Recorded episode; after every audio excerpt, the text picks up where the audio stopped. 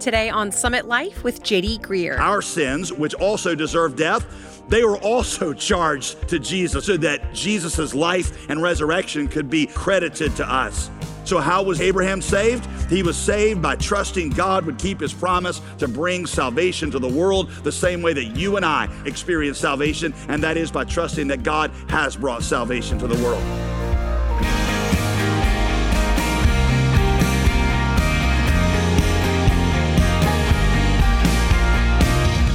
Welcome back to another week of practical biblical teaching here on Summit Life with Pastor JD Greear. As always, I'm your host, Molly Vidovich. You know, a common question we hear around here about salvation is how did people in the Old Testament get to heaven? I mean, Jesus wasn't even born yet. Well, today, Pastor JD looks at the story of Abraham, the father of our faith, and shows us not just how Abraham was saved, but also how our faith is actually the same as Abraham's. Are you confused yet?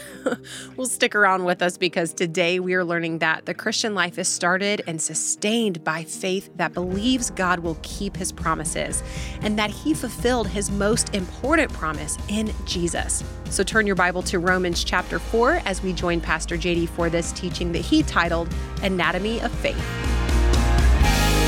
How many of you loved high school biology class? Why don't you put your hand up for a minute? Um, I think it was a rite of passage for me in either middle school biology or maybe high school biology. I can't remember which one it was, but that first time that you got to do a frog dissection. Do you remember that day? I, I feel like that was a game changing moment because I feel like so many things in the world look different to me after that moment because prior to that, it'd just been this frog hopping around, and now it's like this complex organism with all these inner working parts. Uh, I was telling this to one of our pastors raised more in the country, said, We got to do a cat. Um, so I was like, I don't know what's going on there, but uh, he was able to confirm to me that the cat has no soul, no heart, nothing in there but pure evil, okay? So he was able to check that out. Um, well, I share that. I share that because Romans 4 is Paul's, the Apostle Paul's dissection of faith. Paul's going to lay it out on the table and he's going to show you what all the different parts of it look like. You see, throughout the whole book of Romans, you probably have noticed that faith plays this crucial role in salvation. And so Paul has said things like Romans 1:16, what I told you was the key verse in the whole book. The gospel is the power of God to everybody that believes. That word believe is the same word in Greek for faith. Faith is the means by which the power of God comes into us. Or chapter 3, verse 22, when Paul said the righteousness of God is through faith in Jesus Christ to all who believe, to all who show faith. So the question is, what is faith exactly, right? What is faith? You know, if you ask different kinds of Christians, you're likely to get three different answers. For example, if you ask a Roman Catholic, if you were to ask a professor at Duke Divinity School, and you were to ask Billy Graham, what is the faith that Paul is referring to when he says the righteousness of God comes through faith in Jesus Christ, you're very likely to get three different answers from those three different people. Well, thankfully, the Apostle Paul tells us exactly what he means by faith, and he does that in Romans 4. Romans 4 is the Apostle Paul's analysis of what the faith that saves us really is. He's gonna lay it out on the table, so to speak, and he's gonna, he's gonna dissect it for you. Honestly, y'all, this might be my favorite chapter, not just in Romans it might be, I think it is my favorite chapter in the entire Bible. And that is for very personal reasons to me, because it was through a in-depth study of this chapter when I was a freshman in college that I finally understood how I could know for sure that I was going to go to heaven when I died. Uh, some of you have heard me, if you've been around here, you probably heard me talk about the struggle, long struggle I had with assurance of salvation for years. I doubted my salvation. I, I knew, I knew that you were saved by faith. I'd known that since I was a kid. I've been taught that. But what exactly was that faith and what did it look like? Was it a prayer that you prayed? And if so, had I prayed the prayer right? Was it feelings of repentance? If so, how strong did those feelings of repentance need to be? Had I been sorry enough for my sin? Was it commitment to Jesus? Well, if it was commitment to Jesus, how committed did you have to be to be regarded as having enough commitment to be accepted by God? The end result I've told you is that I prayed the sinner's prayer over and over and over. I told you that if there's a Guinness Book of World Records for how many times a single human being can pray the sinner's prayer, there is no question in my mind that I would hold that record. Every time my church gave an invitation, I got saved uh, during that window. I mean, I single handedly fulfilled our church's conversion goal by myself tell. They're like, like we had 300 professions of faith last year. Yeah, but 240 of them were JD. Um, I've been saved in youth camps all over the nation. And then I would follow that up with baptism because you want to make sure that you're baptized after you're saved. And so I got baptized. I mean, it was like I could just feel the pastor every time he stood up and gave an invitation for baptism. He'd be like, anybody else? Except for JD, want to get baptized today. I had my own locker in the baptismal changing area. Uh, that, that, part's a joke. But point is, I, I did it a lot. I went through this a lot because I just wanted to know, like, how do you know for sure that you have the faith that saves? And what is saving faith? And how can you know that you have it? Well, that's the question Paul's going to answer in Romans 4. And he's going to try to answer that by looking at the life of one of the most important figures that we have in the Bible, and that is Abraham. Paul's choice of Abraham to demonstrate what saving faith looks like is intentional because Jewish people considered Abraham to be the father of their faith, right? I mean, we still think that today, right? I mean, you know the song, right? Right, fill in the bank. Father Abraham. Hey, see, right? Many sons had.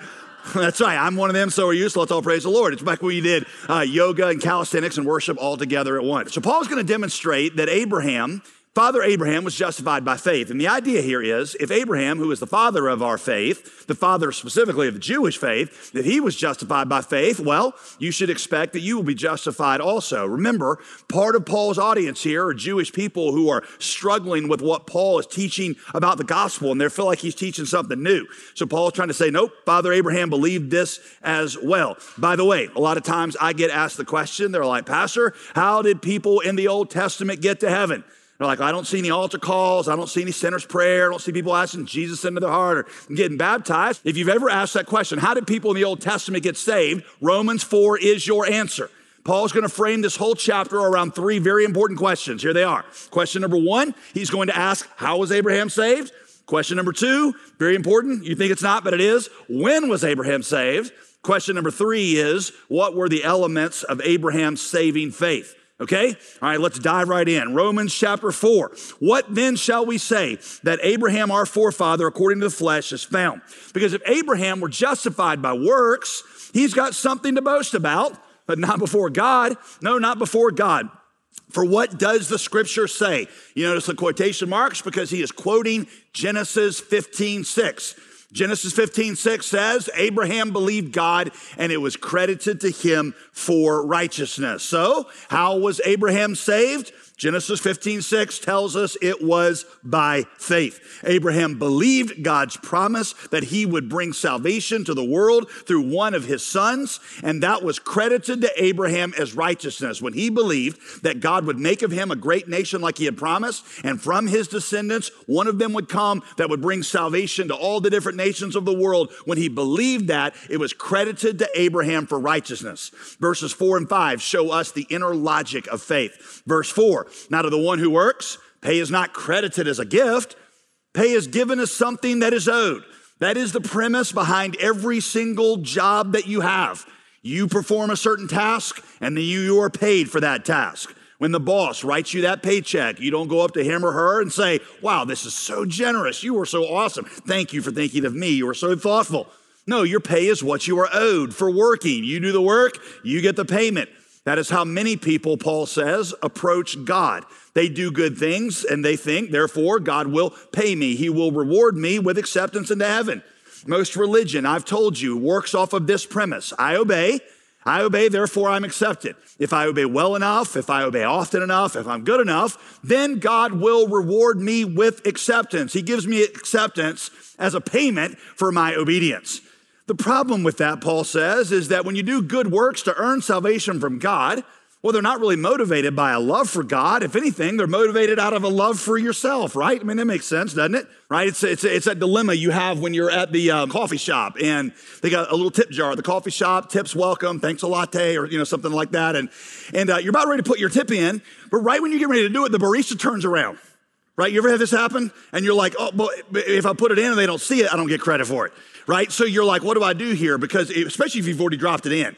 You're like, well, wait for them to turn around and then put another one in? That's a double tip. That's kind of excessive. But, you know, if I, maybe I should reach in and pull it out. You ever thought that? I pull it out and wait till they turn around and then drop it in and smile at them and say, you know, but then what if I, they turn around right when I'm reaching my hand in, it looks like I'm stealing. That's not going to work out well. It's just a real dilemma. Am I right or am I right? Okay. But the point is, in that moment, you're not really caring about being generous to the barista or the barrister. What you care about is you care about them thinking good about you. It's not really love for them that motivates you. It's love for yourself. And Paul says, when you're working and doing good works, to earn acceptance by God, it's not really God you care about, it is yourself. So the gospel, he says, works according to a different premise, and that premise is this verse 5.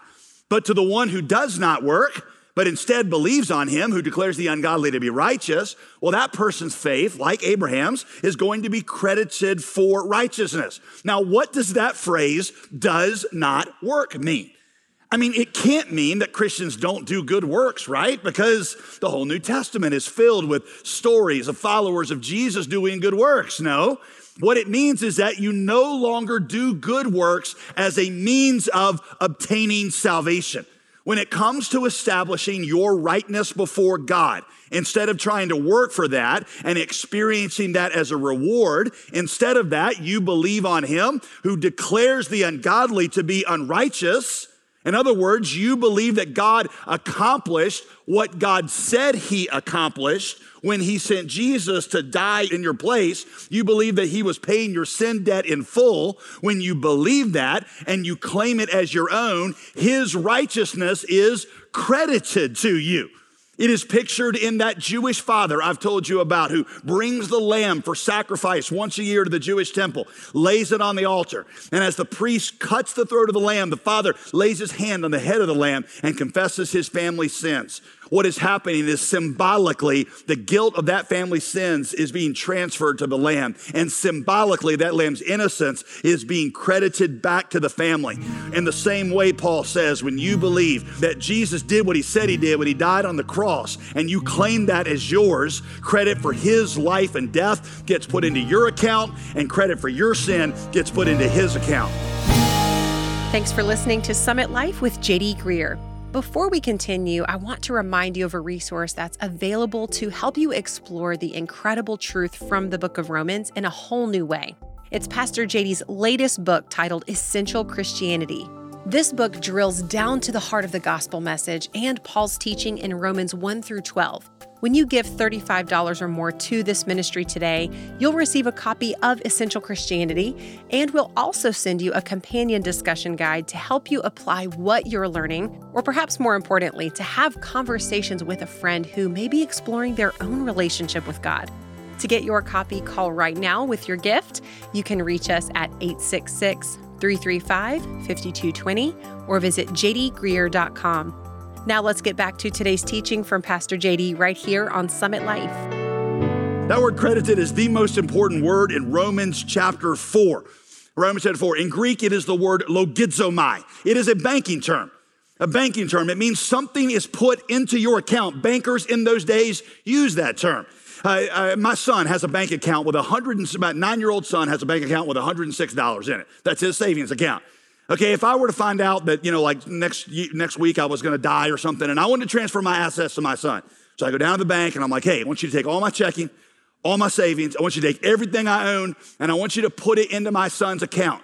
That banker, that banker would take all my assets and would transfer it to my son's. He or she would logizomai his account with all of my assets, and suddenly my son's bank account would go from $106 to like 350. Now, just all in one moment, okay? Right, that is logizomai. It's a banking term. It means credit. Note here, by the way, that faith is the instrument that, that gains that credit. Faith is not just believing in God it's not just believing in Jesus in general, believing he's out there, having warm and fuzzy feelings toward him. Specifically, you are believing that he accomplished something for you that he said he accomplished for you, paying your sin debt, and then leaning your weight on that. I, have heard it called a trust transfer. You no longer depend on what you've done, your work, to get you to heaven. You start depending on, on what he's done. It's not that you stop working, it's that you stop trusting in that as your means of earning your way before God. I, I've compared it before to sitting down in a chair. You know, it's like when you have a chair, up until the point you sit in the chair, you are, are depending on your legs to hold you upright. But at the moment you choose to sit down, you transfer your trust off of your legs onto the chair. And now the weight of your body is sitting on the chair. It's not like your legs have stopped working, it's not like they disappeared. It's just that you transferred your trust of what is going to keep you off the ground. You transferred it from your legs to your chair. In the same way, when you become a Christian, you transfer trust of what is going to get you acceptance before God. You transfer that off of your own goodness and you transfer it onto Jesus' finished work. When I ask people that infamous question, if you died tonight, right? By the way, this is what I mean. When you, when you get asked that question, that infamous question that Christians love to ask, if you died tonight, and God were to say, Why should I let you into heaven? What would your response be? If you understand what Paul is saying here, you won't answer with anything about you at all. You'll answer entirely because of what Jesus has done, because that's what you're trusting in. Now, I will tell you that when I ask people that question here, especially in the Bible Belt in the South, I usually hear one of three answers. I'm gonna go ahead and just give them to you because I imagine some of you, if I asked you, you might say the same thing. So let's just go ahead and just talk about it, all right? I hear they'll, they'll be like, well, why should, why should God let me to heaven? Because I tried to be a good Christian. I tried my best. I was super sincere. Or they'll say, I believe in God and I try to do his will. Right? Or they'll say, I believe in God, or maybe believe in Jesus with all my heart. Now, here's why all three of these answers, all three are wrong. Um, they're all essentially salvation by works. Watch. I tried my best to be a good Christian. That's just pure T, salvation by works. I'm hoping that in the scale, I did more good things and bad things. God gonna let me into heaven because I was sincere.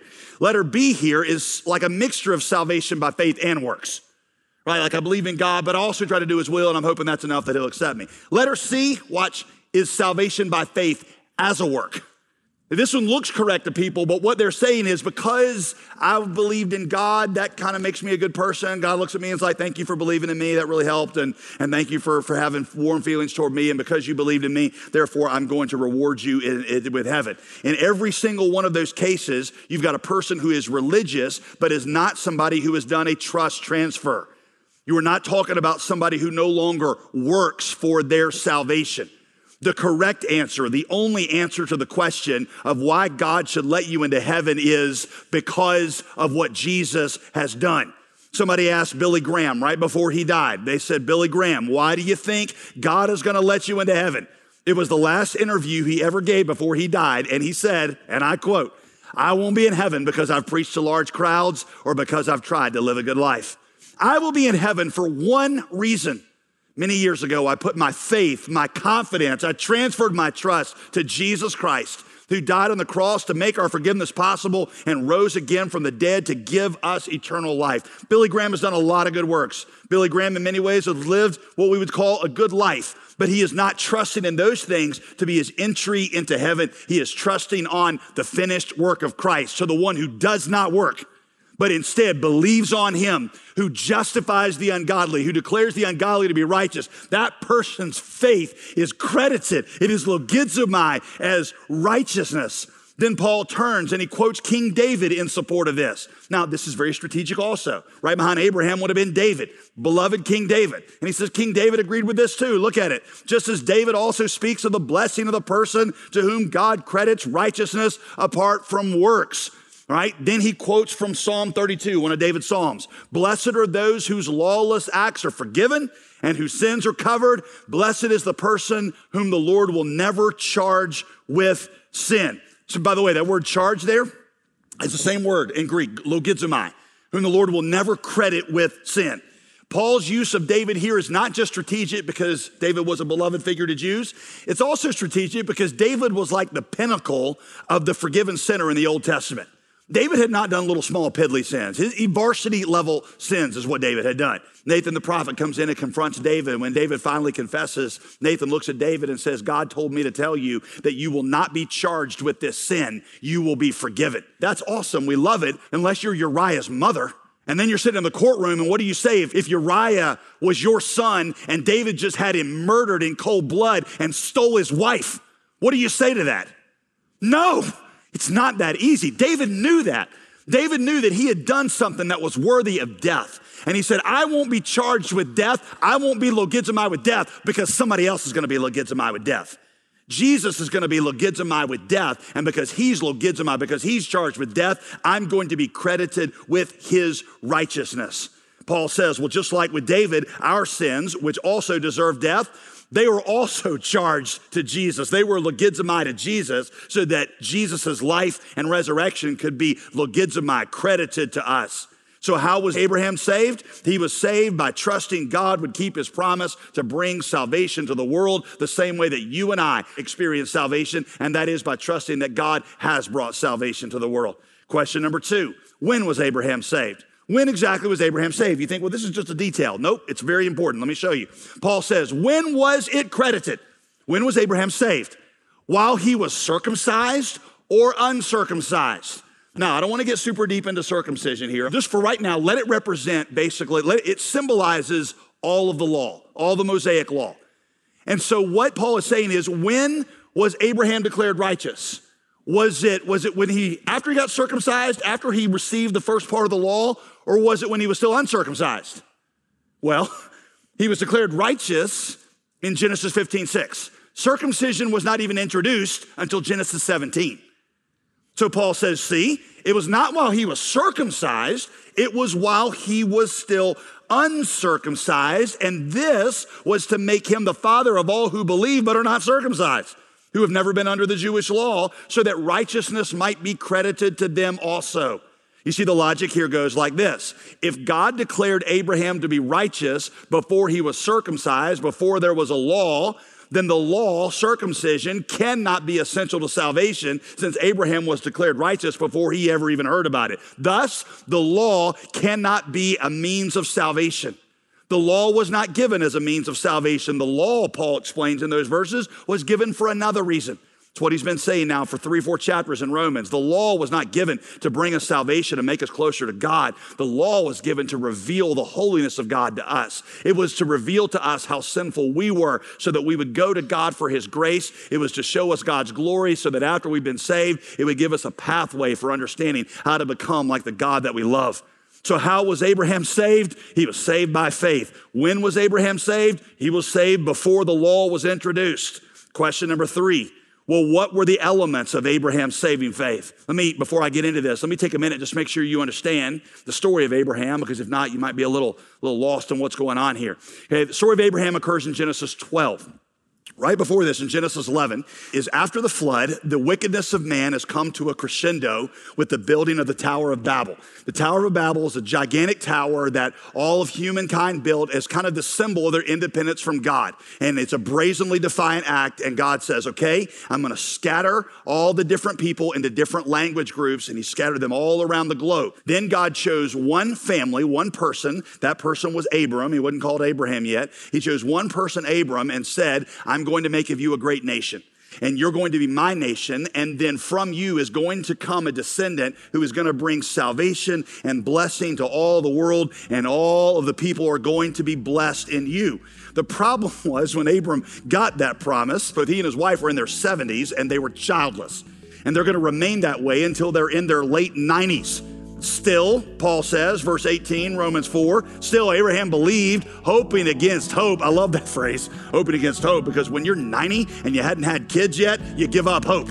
So that he became the father of many nations, watch this, according to what had been spoken. And what had been spoken, so will your descendants be. That's just shorthand for your descendants are going to be numerous like the stars, and one of them is going to bring salvation to the world. He believed that promise. That was the object of his faith. That was Pastor JD Greear teaching us about the anatomy of faith here on Summit Life. You know, one of the key themes from today's teaching was how faith, not religion, is what saves us. JD, can you unpack that just a bit more for us? What Paul tries to show us in the book of Romans is that religion will not fix us for a couple of reasons. Sure. One, we can never pay off our sin debt to God. Right. Number two, external conformity, forcing ourselves into right behaviors won't change our heart, and that's where the problem is. Yes. He shows us Yep. how the gospel does what religion cannot do, Mhm.